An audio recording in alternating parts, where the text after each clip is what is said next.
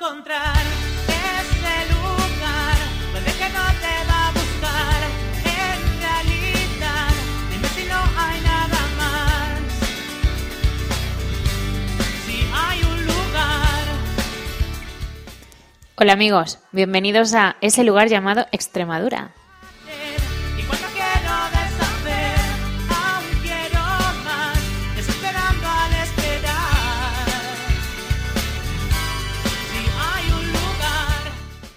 En este programa recorremos aquellos lugares donde Extremadura tiene presencia a través de esas ventanas que son los centros extremeños, o popularmente conocidos como las casas regionales. El objetivo del programa es que tú, que nos estás escuchando, conozcas de primera mano qué son, quiénes los componen, qué hacen y qué nos ofrecen los centros extremeños. Ciudades como París, Lucerna, Buenos Aires, Madrid, Barcelona, Guadalajara y así hasta más de 100 destinos donde Extremadura está presente en el mundo.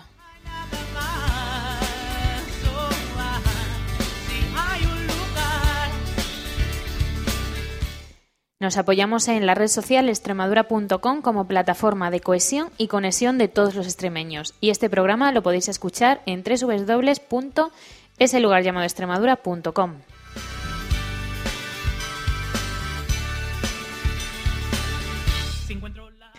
Son las 7 de la tarde desde Guadalajara. Saludos del equipo que hace posible el programa. Al ESFO en el control técnico, Tamara Pulido en la producción y al control y al micrófono Susan Alcon. Comenzamos.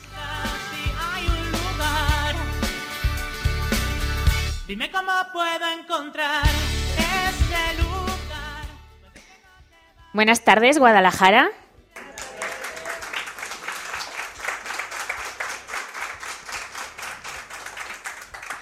Bienvenidos al programa 49 de ese lugar llamado Extremadura.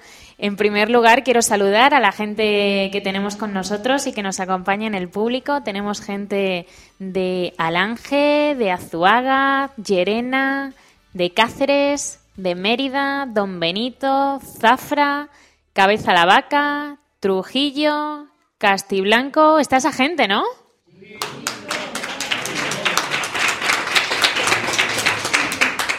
La Garrobilla, Torremayor, Madroñera, Almendralejo, de la Cumbre, Huertas de Ánimas y gente que nos acompaña de otras comunidades de Trijueque, Toledo, Jaén, Granada, Córdoba, Ávila, Salamanca. Saludos para todos.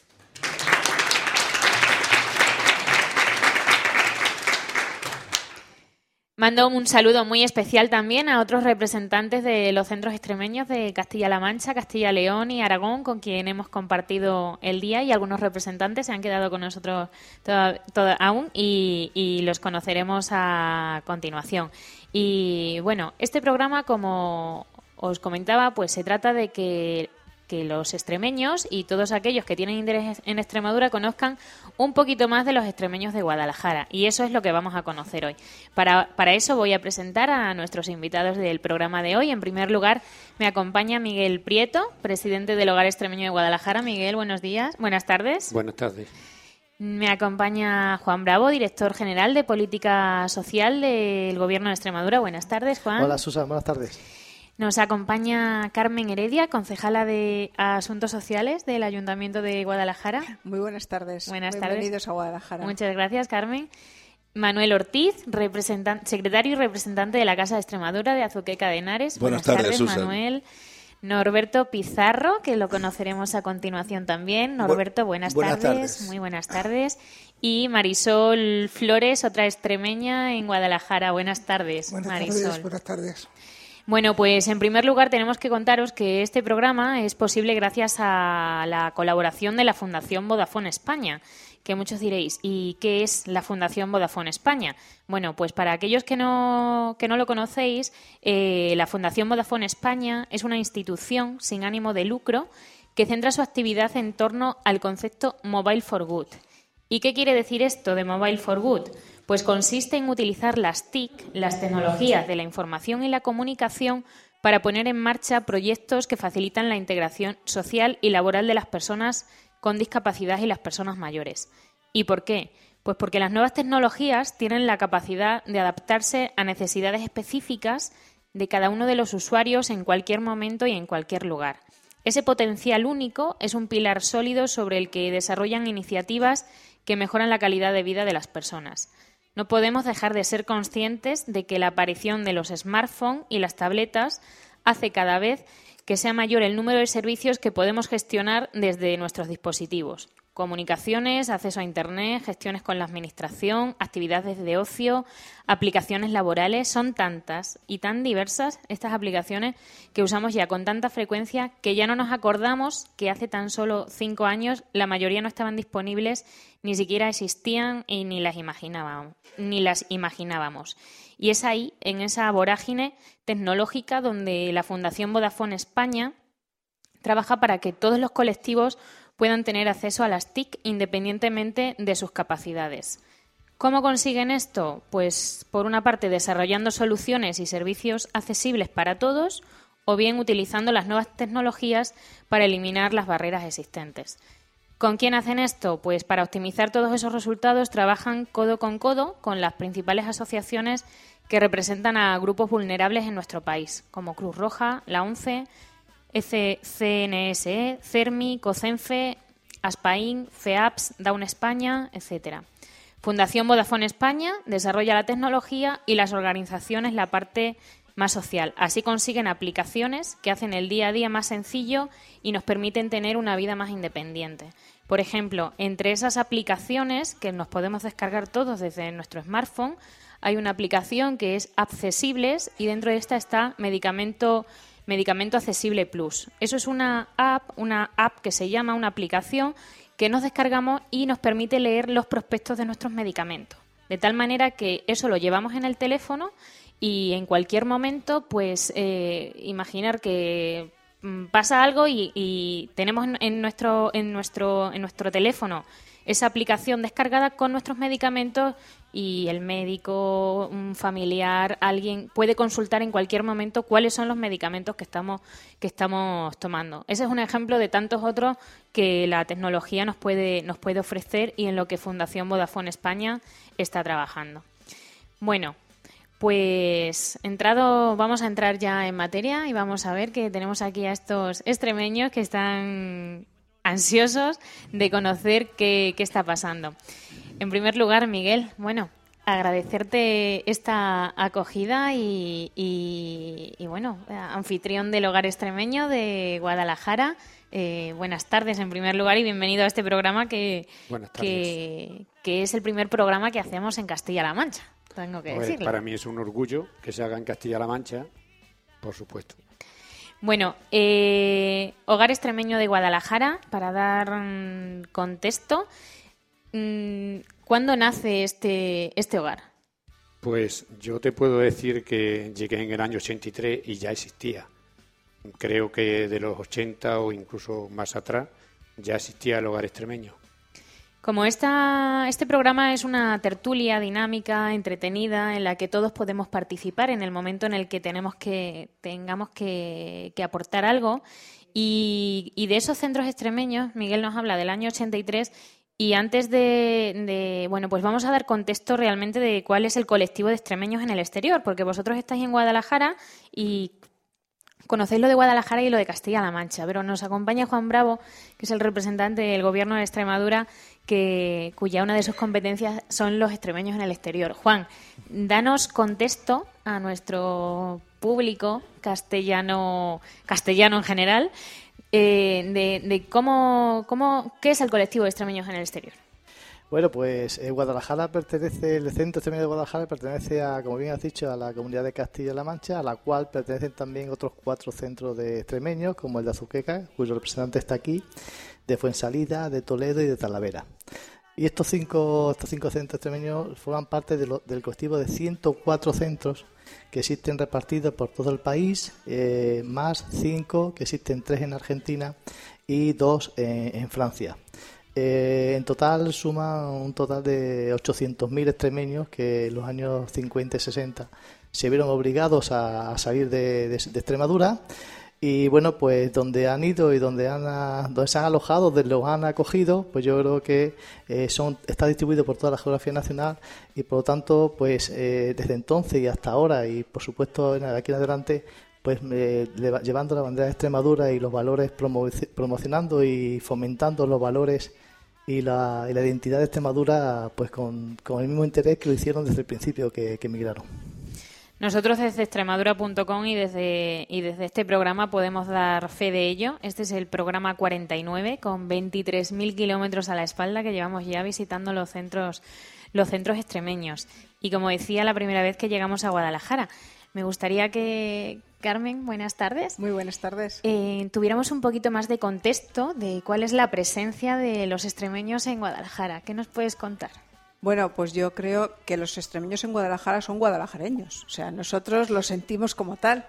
Entonces, entendemos que ellos son de Extremadura, nos aportan sus valores, sus conocimientos, su cultura, nos enriquecen muchísimo, pero para nosotros nos sentimos como ciudadanos de Guadalajara. Ellos ya llevan muchos años en Guadalajara, tienen una presencia activa totalmente y además sus hijos y sus familias han nacido muchos de ellos en Guadalajara. Entonces, pues bueno, nos vinculan esos lazos de cariño, de proximidad, de regiones próximas pero son ciudadanos que viven con nosotros, que sabemos que son extremeños porque nacieron allí, pero es verdad que los que vivimos en Guadalajara, que es una ciudad muy pequeñita, porque Guadalajara ha crecido. Ellos llevan desde el año, nos dice Miguel, desde el año 80. Guadalajara ha cambiado considerablemente desde el año 80, desde que vinieron ellos, y Miguel lo sabe. Entonces, se ha duplicado en, población. Con lo cual, pues, ¿quién es más de fuera de Guadalajara? ¿Los extremeños o los que hemos, los 40.000 habitantes que desde el año 80 lleva Guadalajara creciendo? Porque Guadalajara ha crecido en los últimos años muchísimo. Con lo cual, para nosotros, la verdad es que nos sentimos súper orgullosos. El ayuntamiento al que represento tiene una relación muy cercana con ellos, ellos lo saben. Participamos porque así nos gusta de todos sus actos, de todas sus fiestas, de todas sus costumbres. Nos han enseñado mucho. Hemos degustado los productos extremeños que nos dan mucha envidia, eso también. Y sabemos que tienen una región muy rica y eso hace que también es verdad que muchas veces cuando vamos al sur los guadalajareños pasemos por Extremadura en vez de la, para conocerla y para disfrutar también de lo que es Extremadura porque ellos nos lo han contado. Claro, tenemos, tenemos una estimación de extremeños que puede haber en Guadalajara. Pregunta abierta a la mesa. Aquí cuando yo llegué, aquí cuando yo llegué, pues se calculaban que había 3.000 extremeños, porque había mucho trabajo y personas emprendedoras tenían sus propias fábricas y se trajeron en aquellos tiempos a gente, luego hay muchísimos funcionarios y sí, yo creo que sí, que habría una colonia de 3.000 extremeños. Unos 3.000 extremeños. Pasa que ya, pues unos han vuelto a su tierra y otros desgraciadamente han desaparecido. Y otros están ahí las segundas generaciones y seguro que alguna tercera generación también, ¿no? Por supuesto que sí. Bueno, Hogar Extremeño de Guadalajara, contamos con Marisol. Una... Nos han dicho, Marisol, que tienes algo que ver con la fundación del Hogar Extremeño. Pues sí. Pues mm, Miguel sitúa esta, esto en el año 83, es muy anterior, sobre el año 78, 79, los primeros locos nos empezamos a juntar. Pero claro, de esas juntas de los primeros locos, hasta que el hogar extremeño tuvo sus estatutos y todo lo demás, pues pasó un tiempo. La primera experiencia, pues tres amigos en una discoteca llamando por teléfono a Barcelona para que nos mandaran los estatutos. Qué bonito. Eso, eso de lo... a, la, casa de, de Extremadura de Barcelona desde una discoteca, ¿eh? O sea, eso de lo de locos, perdona que te corte un momento. Me encanta eso de locos. Es una palabra que en más de dos programas y de tres y de diez ha salido, en la constitución de los centros extremeños. Sí, porque era, claro, es que era muy... nos juntábamos pues eh, en una cafetería, en un bar y hablábamos pues de qué íbamos a hablar, pues de nuestras tierras y de nuestras cosas. Y yo, ¿por qué no? ¿Por qué no? ¿Por qué no? Y un día, ya te digo, en una discoteca que había en esa, no me acuerdo cómo se llama esa calle, la calle Cervantes puede ser, la del antiguo, antiguo ¿Discoteca Nardo? No. no. había otra que era una cosa subterránea, bueno, yo no exactamente no me acuerdo. Pues entonces, ahí, ahí desde una cabina telefónica, que tenía la discoteca dentro, un poco insonorizada, pero poco, pues entonces no había tantos móviles, ni había tantos fans, ni había tantos... No había tantos, no, no había. Y entonces, pues eh, ahí, ahí se llamó a Barcelona, así, por llamar, para que nos mandaran una copia de los estatutos. Y a raíz de esa copia de los estatutos, nosotros hicimos los nuestros. Oye, pero eso de en una discoteca sería un calentón de, oye, vamos a hacerlo y vamos a hacerlo no, ya, no, no, no, es que yo te digo que llevábamos... Porque vamos a hacer menos. Llevábamos algún tiempo, pues, de, pues reuniéndonos, hablando cómo se podría hacer, cómo no se podría hacer, y hasta que alguien tiene que tomar la iniciativa, ¿vale? Y en aquel momento, pues, fuimos tres cuatro personas, yo creo que estábamos tres, pero inmediatamente después se empezaron a unir muchísimos extremeños, yo conocía cuatro, otro conocía cinco, otro conocía seis, y la primera mm, reunión así un poco más formal que se tuvo, yo os digo que después de dos o tres o cuatro años, a lo mejor tres años por lo menos, fue en el Hotel Paz, que se hizo pues la presentación de los estatutos, se eligió la primera junta directiva, ya un poco con formalidad. ¿Y de, qué año, en qué año fue aquello? Pues yo creo que fue sobre el 78-79. 78-79. Y Marisol, ¿cuál, por, qué, ¿por qué decidís montar un hogar extremeño en Guadalajara? Pues mira, los, mm, los gallegos tienen morriña y los extremeños tenemos nostalgia. Y entonces era nostalgia. Es una tierra muy distinta, ahora ya no, porque ya, como muy bien dicho, muy bien ha dicho Carmen, los extremeños y los y los alcarreños somos uno llevamos tantísimos años aquí. Yo tengo dos hijos, los dos han nacido aquí. O sea, para mí ahora mismo Guadalajara es pues como la Plaza Grande o la Plaza Chica. Y, y pues muy bien. O sea, ya no. Pero entonces sí. Bueno, entonces voy a, voy, Voy a lanzar una. Ahí la mención es a la Plaza Grande y a la Plaza Chica, que los que no sean de Zafra o de Extremadura a lo mejor no se acuerdan, pero esa Plaza Grande, a un extremeño nos dicen Plaza Grande o Plaza Chica y se piensa en Zafra automáticamente. Lanzo aquí la, a ver si el primer valiente del público, alguien que quiera compartir la, cómo fue su experiencia y cómo llegó a Guadalajara. ¿Hay algún voluntario? Vale, las manos abajo, todas. Todas, por favor, todas las manos abajo. Bueno, pues nos lo, va a, lo va a contar Norberto, que lo tenemos en la mesa. Norberto, buenas tardes. buenas tardes, sí. Bueno, pues yo... ¿Extremeño de dónde? de Peñalsordo. De Peñalsordo. Badajoz. ¿Y cómo llegas aquí a Guadalajara? Bueno, yo llegué por... Era militar, vamos, he sido militar, ahora estoy retirado. Y ascendí en su día, estaba en Cerro Muriano, en Córdoba. Y entonces eh, pedí destino, me dieron destino y ya entonces estoy aquí, claro. Y en el año 81 me, me hice socio de la casa. en el año 81 te haces socio. Vine aquí en el 77, sí. ¿Y cómo, cómo fue aquello de que te haces socio? Pues sí, porque al llegar aquí en fin, a Guadalajara con la familia, mi mujer y mis hijos, eh, me enteré enseguida de que había una casa de Extremadura y claro, llegué allí me dice, pues todo estaba justo pobre y estaba también Marisol, estaban. Y, y muy bien, nos hicimos socios y ya estamos aquí desde entonces. Y todos los días, vamos, y todos los días estamos en la casa. Esa es una labor importante que hacen los centros extremeños, que hicieron cuando se constituyeron, sirvieron de apoyo y de punto de encuentro, de referencia para, para aquellos emigrantes que iban a esa ciudad o a esa comunidad autónoma a trabajar. Y de hecho, me consta que también actualmente siguen manteniendo esa función porque todavía hay aún ahora hay también extremeños, jóvenes extremeños que salen de Extremadura a trabajar fuera y me consta que también aún eh, siguen haciendo esa labor de, apoyo y de, introductor, de, dijéramos, de embajadores en esa, en esa localidad. Yo creo que los centros extremeños tienen importancia entonces y tienen importancia ahora, y sobre todo en ese aspecto, ¿no? en el de ayudar y en el de servir de referencia a aquellos extremeños que, como Norberto, en el año 77, 81 vino a, a Guadalajara y ahora, bueno, pues jóvenes que salen de Extremadura también pueden eh, eh, pues acercarse a estos, estos centros para solicitar bueno pues información y también una acogida que yo creo que es importante cuando sales de Extremadura. Es una ventana de Extremadura en el mundo y además los centros extremeños no solo son para los extremeños. Tenemos aquí a Manolo, Manuel, de Azuqueca de Henares. Manuel, buenas tardes. ¿Tú de dónde eres, Manuel? Yo soy de Salamanca. ¿Eres de Salamanca? Vine con un añito a Azuqueca de Henares, pero me siento ya mucho más extremeño que salmantino.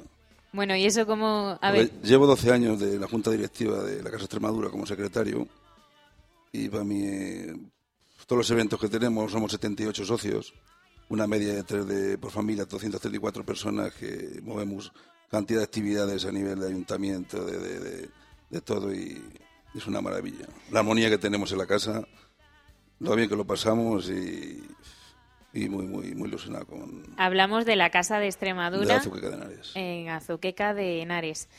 Y, y uno llega a una casa por amigos, por amor, Sí, yo, eh, porque te dicen, oye, te, te obligan.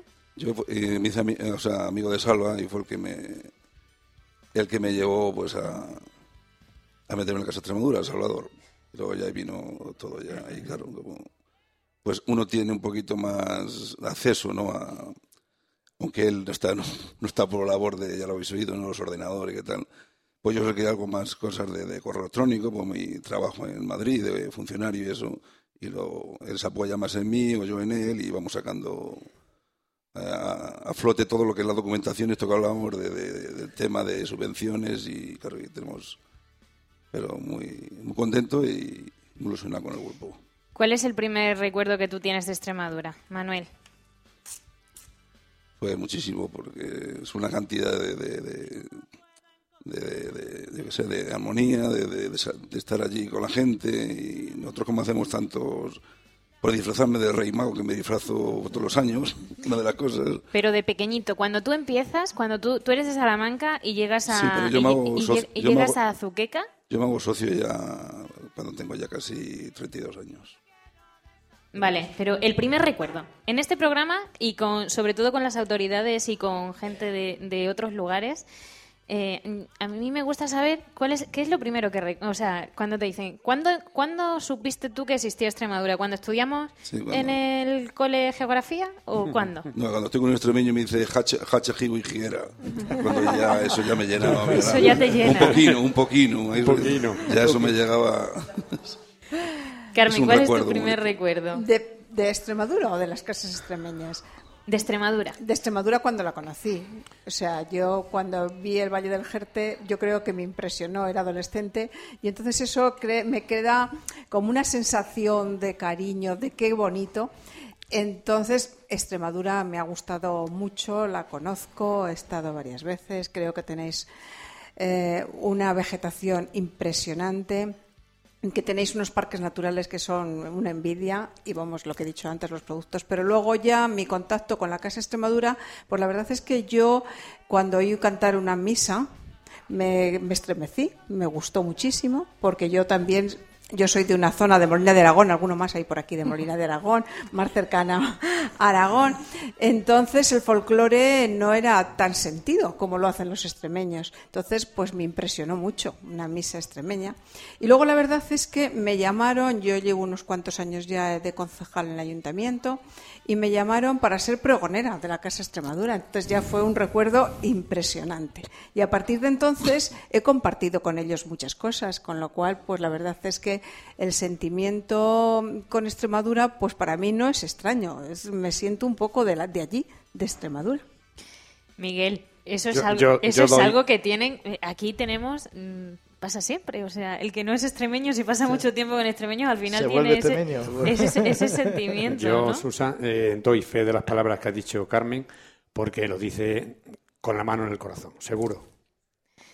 Además, nos ha dicho un pajarito que aquí en este, en este hogar os gusta cantar. Sí, hombre, claro que sí, por supuesto. Aquí cuando estamos tan tranquilos, uno se lanza rápido y, y la armamos rápido. Y recitar también, ¿no? Pues sí, hay una poesía que se llama El emigrante, que está dedicada pues a, lo que somos todos, por una circunstancia u otra, emigrantes, que está fuera de tu tierra, la que te dio la vida.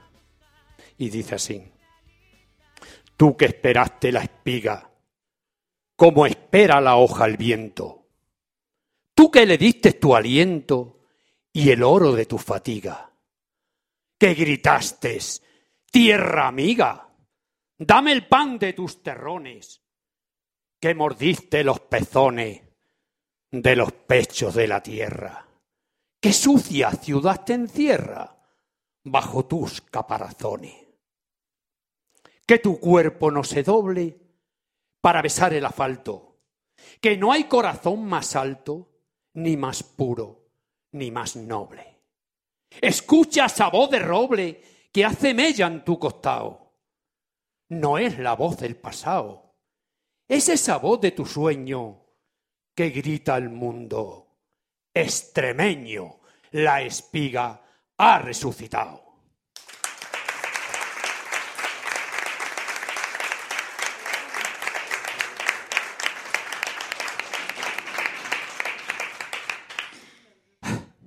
Bueno, Porque lo vivo. eso También tengo que decir otra cosa, como ha dicho Carmen. Cada vez que vamos a actuar por ahí, pues como son muchos años aquí y raíces ya alcarreñas, tengo dos nietos, uno con cuatro años y otro con diez. Y cuando me presento, sí, yo soy del hogar extremeño de Guadalajara, orgulloso de, de llevar mi estandarte por toda Castilla-La Mancha, representando a Extremadura. También, re- también representó a Castilla-La Mancha. Suele decir algunas veces, soy extremeño de nacimiento y alcarreño de adopción. Claro. Eso, eso al final es así. Es O sea, importante, no, no, es además, que se sientan así. O sea, si ellos, si cualquier persona que vive en nuestra ciudad no se sintiese como un alcarreño, no lo estaríamos haciendo bien. Y ellos no estarían bien. Entonces, eso es lo que hace que ellos se sientan bien, pero que la ciudad mejore con estar ellos bien. Porque teniendo ciudadanos felices, eso se transmite. Y entonces, es verdad que cuando ellos celebran sus fiestas, que de alguna manera es su tradición extremeña, se hacen su sacan su virgen pues hacen un poco en la cultura de Extremadura nos hacen partícipes a todos nosotros entonces engrandecen la ciudad es un motivo más de tener una festividad más por la ciudad el festival que hacen habitualmente todos los años y que cada vez va mejorando, cualquier día saldrá en los Guinness, porque es que cada año tiene muchísima más aceptación. Y eso hace, pues es verdad que en la Casa de Extremadura llevan el estandarte extremeño, pero para nosotros sentimos que es una actividad que hacen en la ciudad de Guadalajara y es una actividad de Guadalajara. O sea, que es que eso no se puede separar. Yo creo que tenemos que llegar ya a un punto de encuentro tal en que no se separe en absoluto, sino son extremeños que viven aquí y ya está, y que entonces que nos enriquecen. Embajadores de Extremadura eh, en Guadalajara y embajadores de Guadalajara en Extremadura.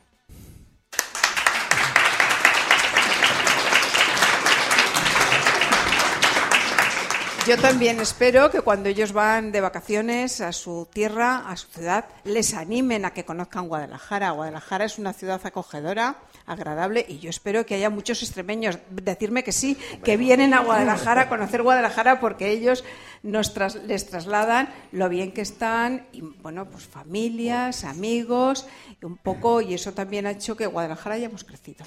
Desde luego que algo de eso tiene que ver en que nosotros estemos aquí también, porque con 100 destinos, que o más de 100 destinos que tenemos en España, pues vamos allí donde, donde son más proactivos, donde nos llaman y, y donde y se nota, ¿no? Ese, esos alcarreños. De hecho, Guadalajara está saliendo ahora en la- al aire a través de vuestra de vuestro programa, de este programa, a través de internet, y también se está viniendo Guadalajara, Carmen, a través de, la- de las redes sociales. Ahora mismo están pues todos los extremeños que pueden poner el, internet y a través de esta página y de esta red pues pueden estar escuchando y están hablando. Se está hablando de Guadalajara, está saliendo al exterior, eso es importante también. Así que gracias también a los medios de comunicación y a extremadura.com por la labor que también vienen haciendo en favor de los extremeños y de, lo- y de donde viven los extremeños. Claro que sí. Bueno, vamos a ver, tenemos caras en el público de quién. mm, ¿Alguien quiere compartir su experiencia con nosotros? Tenemos un público eminentemente femenino. ¿Y qué pasa? María Ángeles. Cuéntanos tu experiencia, María Ángeles. La mía más bien no es mía, es de mi marido.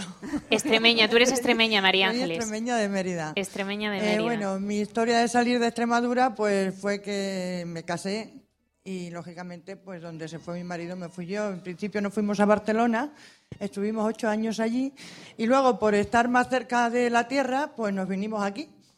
La verdad el cambio fue enorme, venir de un Barcelona a un Guadalajara que hace 32 años, como ha dicho Carmen, no era la cuarta parte de lo que es hoy una ciudad que sigue siendo tranquila, pero entonces era, a mí me daba vergüenza hasta de comer pipa por las calles, porque estaba todo tan limpio y tan en silencio, que era una maravilla, era como estar en un paraíso. Y la verdad que no, nos acoplamos aquí muy bien, conocimos enseguida el hogar extremeño, nos, bueno, mm, nos hicimos socios antes de encontrar piso. Con eso ya te digo bastante. Y bueno, hasta ahora pues nos encontramos aquí estupendamente. Que, que, la tierra nos tira, pues claro que sí, como no, es nuestra tierra. Pero ya nuestros hijos están aquí, nuestros nietos, y nos sentimos también de aquí, porque cuando estás allí y oyes algo de Guadalajara, como que te llega al alma, igual que cuando estamos aquí oímos algo de Extremadura, ¿no? Claro. Ya es así.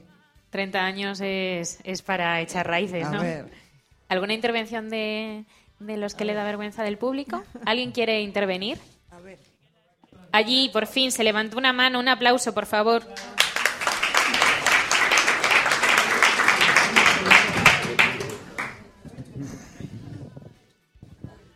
Hola. Bu- buenas tardes. Hola, buenas tardes. ¿Cómo Yo te llamas? Me llamo Carlos. ¿Cómo te llamas? Carlos, Carlos. Carlos. Carlos. ¿de dónde eres? Yo soy de Llerena. De Llerena. Bueno, saludo desde aquí a mis paisanos, si me están escuchando y bueno. mi Carlos, historia- ¿cómo llegas a Guadalajara? Mi historia es como la mayoría de todos nosotros. Eh, yo llego a... A ver, yo salgo de Llerena pues porque mis padres se trasladan a Barcelona. Y bueno, toda mi vida, toda mi juventud y toda mi vida, pues me casé, nos casamos allí en Barcelona. Y en el año 94, por cuestiones de trabajo, pues llegamos a Guadalajara. Y nada, pues Guadalajara ahora mismo pues es nuestra segunda residencia, nuestra segunda familia. Mis hijos están aquí, mis nietos son de aquí. Y llego al, llego al hogar, pues yo sí creo que soy el último socio, ¿no? Eres el último socio. ¿Cuánto tiempo llevas siendo socio? Pues yo creo que nueve o diez meses. Nueve o diez meses. Eso está bien, ¿eh? Sí, no, es desde febrero, no, febrero, marzo. No, ¿Y no, por, no. Qué, por qué te haces socio? Hombre, me- hago socio.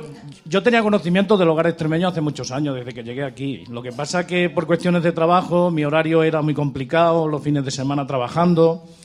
Y hasta que no me prejubilo, no tomo la decisión de arrimarme al hogar.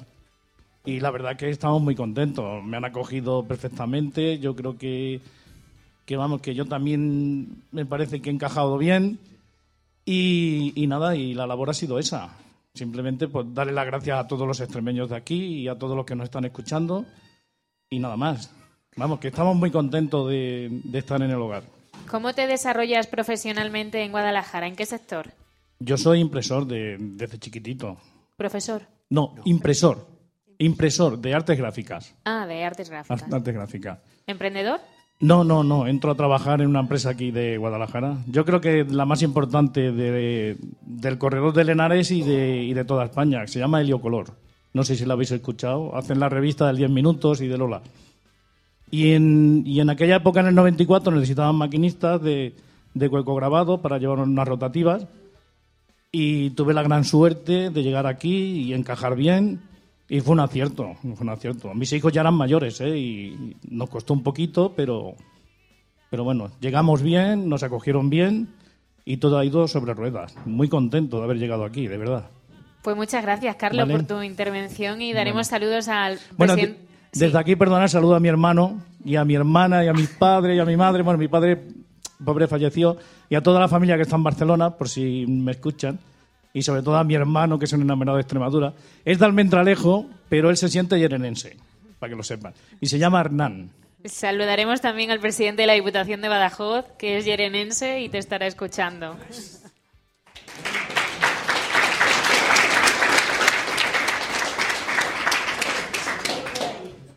Bueno, eh, ¿hay alguna intervención más? ¿Alguien quiere, quiere participar y contar su experiencia?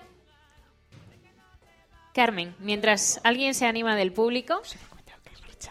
Eh, sí, eh, queríamos, eh, quería por, por... Sé que tienes la agenda, ¿te tienes que marchar? Sí, porque tengo una cosa a las dos. Ahora, siguiente. ¿Cómo, cómo se han desarrollado los, los extremeños en Guadalajara? Ayer llegábamos, en- hay sectores principales, mucho sector policías, guardia civil. Bueno, quizá. Yo creo que no. Que no es que sean mayoritariamente un sector vinculado a la administración o a cualquiera de las administraciones. Yo creo que los extremeños se han desarrollado como ha crecido la, sociedad y la población en los últimos 40 años, por decirlo así. En Guadalajara en los últimos 40 años hemos crecido a través de la logística, las empresas, y yo creo que los extremeños, por lo que yo conozco, y sobre todo los hijos de los que primero vinieron, que quizás sí que vinieron buscando mucha más mano de obra por el corredor de Lenares, por las fábricas que en aquellos momentos estaban pujantes en el corredor de Lenares, pues ellos sí pudieron trabajar ahí, pero sus hijos están como los hijos de todo el territorio español, implicados en cualquiera de las áreas del conocimiento, del saber, de la producción o en cualquiera de las, de las áreas. No creo que haya un espe- especialmente un colectivo de extremeños que estén dedicados a esto o al otro. No lo conozco, ¿eh? o sea, quizá lo haya, pero yo no lo conozco. Es verdad que también dentro de la Guardia Civil, la policía, el, el ejército, pues también ha habido muchos extremeños y funcionarios. Hubo un momento en que Castilla-La Mancha creció muchísimo, y eso lo digo también como, como yo soy funcionaria de la Administración, en el cual los extremeños que siempre han sido muy trabajadores, y eso decíamos los funcionarios, se presentaron a las oposiciones que en aquellos momentos, por el auge que tenía la comunidad de Castilla-La Mancha en el año 82, estoy hablando del año 82, que es cuando se constituyó el ente preautonómico, el año 85, aquí aumentó considerablemente el número de funcionarios y hubo muchos extremeños que preparaban las oposiciones para Extremadura y aprovecharon la proximidad y se presentaron en Castilla-La Mancha. Y de eso, pues hay muchas personas que yo sí que he conocido y que están en la administración. Entonces, pues yo creo que los extremeños están, como todos los guadalajareños, diversos, por, por diversos sitios, en diversos lugares y trabajando todo lo que se puede y todo lo que se ha podido. Y Muy- creciendo, haciendo crecer esta ciudad. Muy bien, vamos a una intervención que teníamos en el público, que vamos llegando al fin del programa. Eh, voy a contar mi llegada aquí a Guadalajara. En principio salí Acércate, de... acércate el, el micro. Pues. Ahí. En principio salí del pueblo hacia Madrid, la Mili, claro. Si no, posiblemente en vez de tirar para acá, había tirado para otro lado. Porque en aquella época había mucha gente que salía para allá por todos los sitios. Y yo, debido al ejército, pues vine a hacer el ejército a Madrid. Una vez eh, terminó el ejército, me quedé aquí en un taller trabajando. Vivimos en Madrid 12 años, me casé con... Yo ya me traje de, de- Extremadura todo. Los chorizos, mi mujer, mi suegro. Cuando me licencié nos vinimos todos para acá, mis padres, mis hermanos, todo Cristo. Tiré para acá de todo. Después, después de 12 años, pues vine a Guadalajara, obligado, dicho sea de paso, pero antes que venía la de nada, no he hecho ninguna cosa mejor en mi vida que venirme de Guadalajara, lo tengo que decir, porque tengo mi familia aquí, mis hijos, mucha gente, pero vine obligado porque yo trabajaba en Aranjuez haciendo una obra allí, y llega mi jefe una tarde y me dice, ¿qué queda aquí? Digo, pues queda poco, y dice, pues a ti te queda poco porque de aquí no vienes más. No me sentó muy bien, porque yo estaba muy bien allí, llevaba ya un año por lo menos. Entonces, tienes que irte a Guadalajara, tenemos allí una cosa que vamos a hacer, una fábrica de componentes del automóvil, una fábrica de aquí, se llama que hemos llegado a trabajar mil y pico de personas. Eh, yo vine a regañadiente, él se tuvo que poner serio y hoy he dicho que tienes que ir, se acabó. Y uno de los grandes problemas que había aquí era, por ejemplo, había un solo tren de Torralba, de Madrid a Torralba. Si no cogías el tren a Tocha a tiempo, tenías que venir andando. Pero luego había muchas cosas buenas. Una de las cosas que más me entusiasmó de aquella época y me llamó la atención es que llegábamos a la estación, un tren lleno de gente, que venía así la gente, un, un demostrador de la estación desde aquí allá, de largo, todo lleno de café. Entonces tú llegabas, pedías, cogías el café, te echaban la leche caliente, te bebías el café y dejabas el dinero allí. Muchos dejaban el dinero, porque eh, no le daba tiempo, ¿no? Entonces en aquella época yo iba a mi pueblo de vacaciones, a ah, Guadalajara, coño, ¿cómo te has ido a Guadalajara? Y allí que hay como aquello y tal, digo, mira, aquello es maravilloso. Lo primero que hay es ladrones. Allí, y aquí no había ningún robo, aquí no había ni robo ni había nada. Los ladrones llegaban hasta Alcalá. De allí para acá ninguno. Entonces ya pues, me fui estabilizando aquí, empecé a traer familiares míos aquí, que me he traído a mis, unas hermanas mías, eh, un hermano mío también, en fin, que nos hemos asentado aquí. Yo llevo aquí ya no sé cuánto tiempo, mucho, 42 años. Y un buen Pues- día, eh, un buen día, el, el- no sé cómo llamarle, eh, del hogar extremeño, el cabecilla, el, eh, el presidente, no sé qué, era un señor, un justo pobre que no se ha nombrado aquí, que ese fue el causante de todo el hogar extremeño. me organizo una gran reunión en el, en el PAS, que eso es lo que sé yo. Y allí en el PAS hablaba, eh, lo primero que a la entrada había de todo. De todo hablo de todo. De todo para comer, Sí, gesticula para nuestros oyentes que no lo ven. Y, y esto, para fundar un hogar este mes, no tenemos aquí tantas cosas de esto. ¿Y esto a cambio de qué? Y no sé, tú come y calla. Y luego llegamos a formar lo que hay. Luego ya ha sido de paso, que también hay que nombrar los otros elementos buenos que ha habido aquí de Extremadura, de Villafranca de los Barros, que también hizo algo aquí en todo este local, que no se ha dicho nada, y hay que reconocerlo porque este hombre puso mucho aquí, casi más que yo, bastante, porque yo pongo ahí poco. Muy Esto hay que nombrarlo y felicitarlo y todo y tal y tal, y que se está en Pues algún ahí, sitio, ahí queda ese, ese reconocimiento. Y no sé qué decir más, que Pues no últimamente... te preocupes porque no hace falta ya que digas más. Muchas gracias por tu intervención.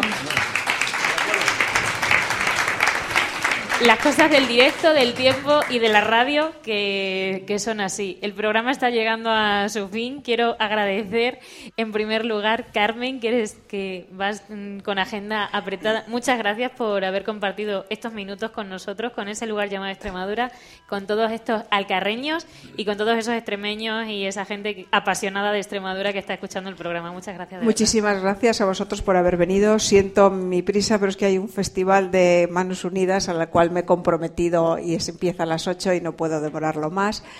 Os agradezco muchísimo a vosotros, a extremadura.com que haya venido, que haya hecho este programa. Lo- os animo a que vengáis, a que ofrezcáis nuestra tierra. Nuestra tierra es acogedora y sabéis que os recibimos con los brazos abiertos y con todo el cariño. Pues muchas gracias. Gracias, Carmen.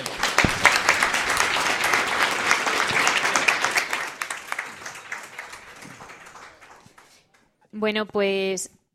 Eh,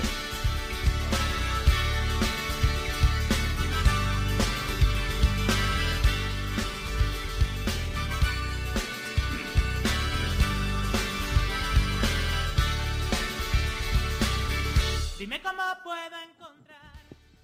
Norberto, Sí, extremeño alcarreño, sí. muchas gracias por tu participación, por estos minutitos y por compartir con nosotros también tu experiencia eh, en Guadalajara. Gracias, gracias a vosotros. ¿eh?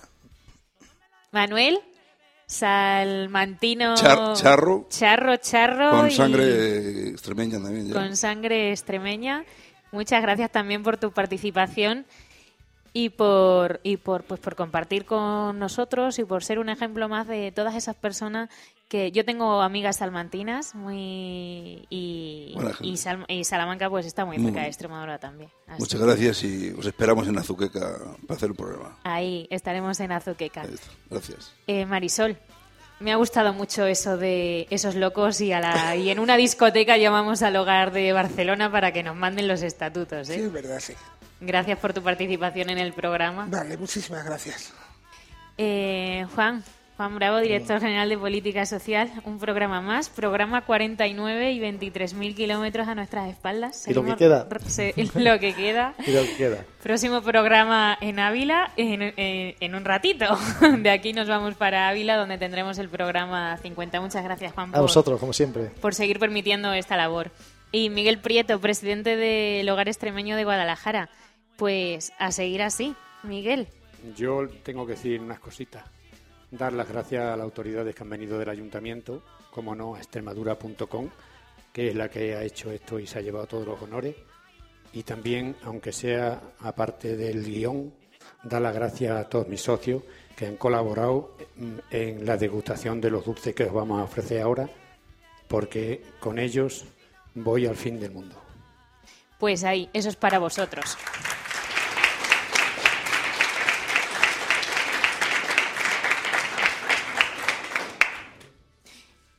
Bueno, pues os recordamos que este programa ha sido posible gracias a la colaboración de la Fundación Vodafone España, para quienes las personas mayores son un colectivo de especial relevancia. Para conseguir mejorar esa calidad de vida y con el objetivo de reducir la brecha digital entre las personas mayores, Fundación Vodafone España imparte cursos gratuitos para aprender a usar un smartphone o una tableta, acceder a Internet o utilizar las redes sociales. Gracias a esa iniciativa se ha formado ya más de 91.000 mayores y eh, más de 18.296 solo en el último año. En esa colaboración con este programa queremos que os sea más fácil aprender a utilizar un smartphone o una tableta y podéis escuchar eh, este programa y el resto de programas que llevamos de extremeños en el exterior y por eso os hemos repartido esas guías de uso para que podáis eh, para que podáis hacerlo y descargaros la aplicación de Medicamento Accesible Plus. Estamos seguros de que os va a resultar útil por, pues, por todas las personas que ya lo tienen y que nos han dicho, sí, sí, oye, esto es fantástico y no tengo que depender tanto de que haya alguien en casa para explicarme cómo tengo que utilizar el móvil. Podéis acceder a esos cursos que os hemos comentado a través de fundacionvodafonconlosmayores.com. Dime cómo puedo encontrar ese lugar. Puede que no deba buscar. Recordad que nos apoyamos en extremadura.com como plataforma de cohesión y conexión de todos los extremeños. Y este programa lo podéis escuchar en www.eselugarllamadoextremadura.com.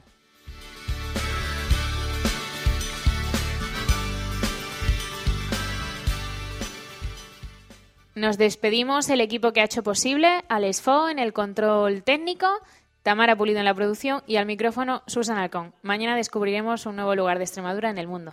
Gracias.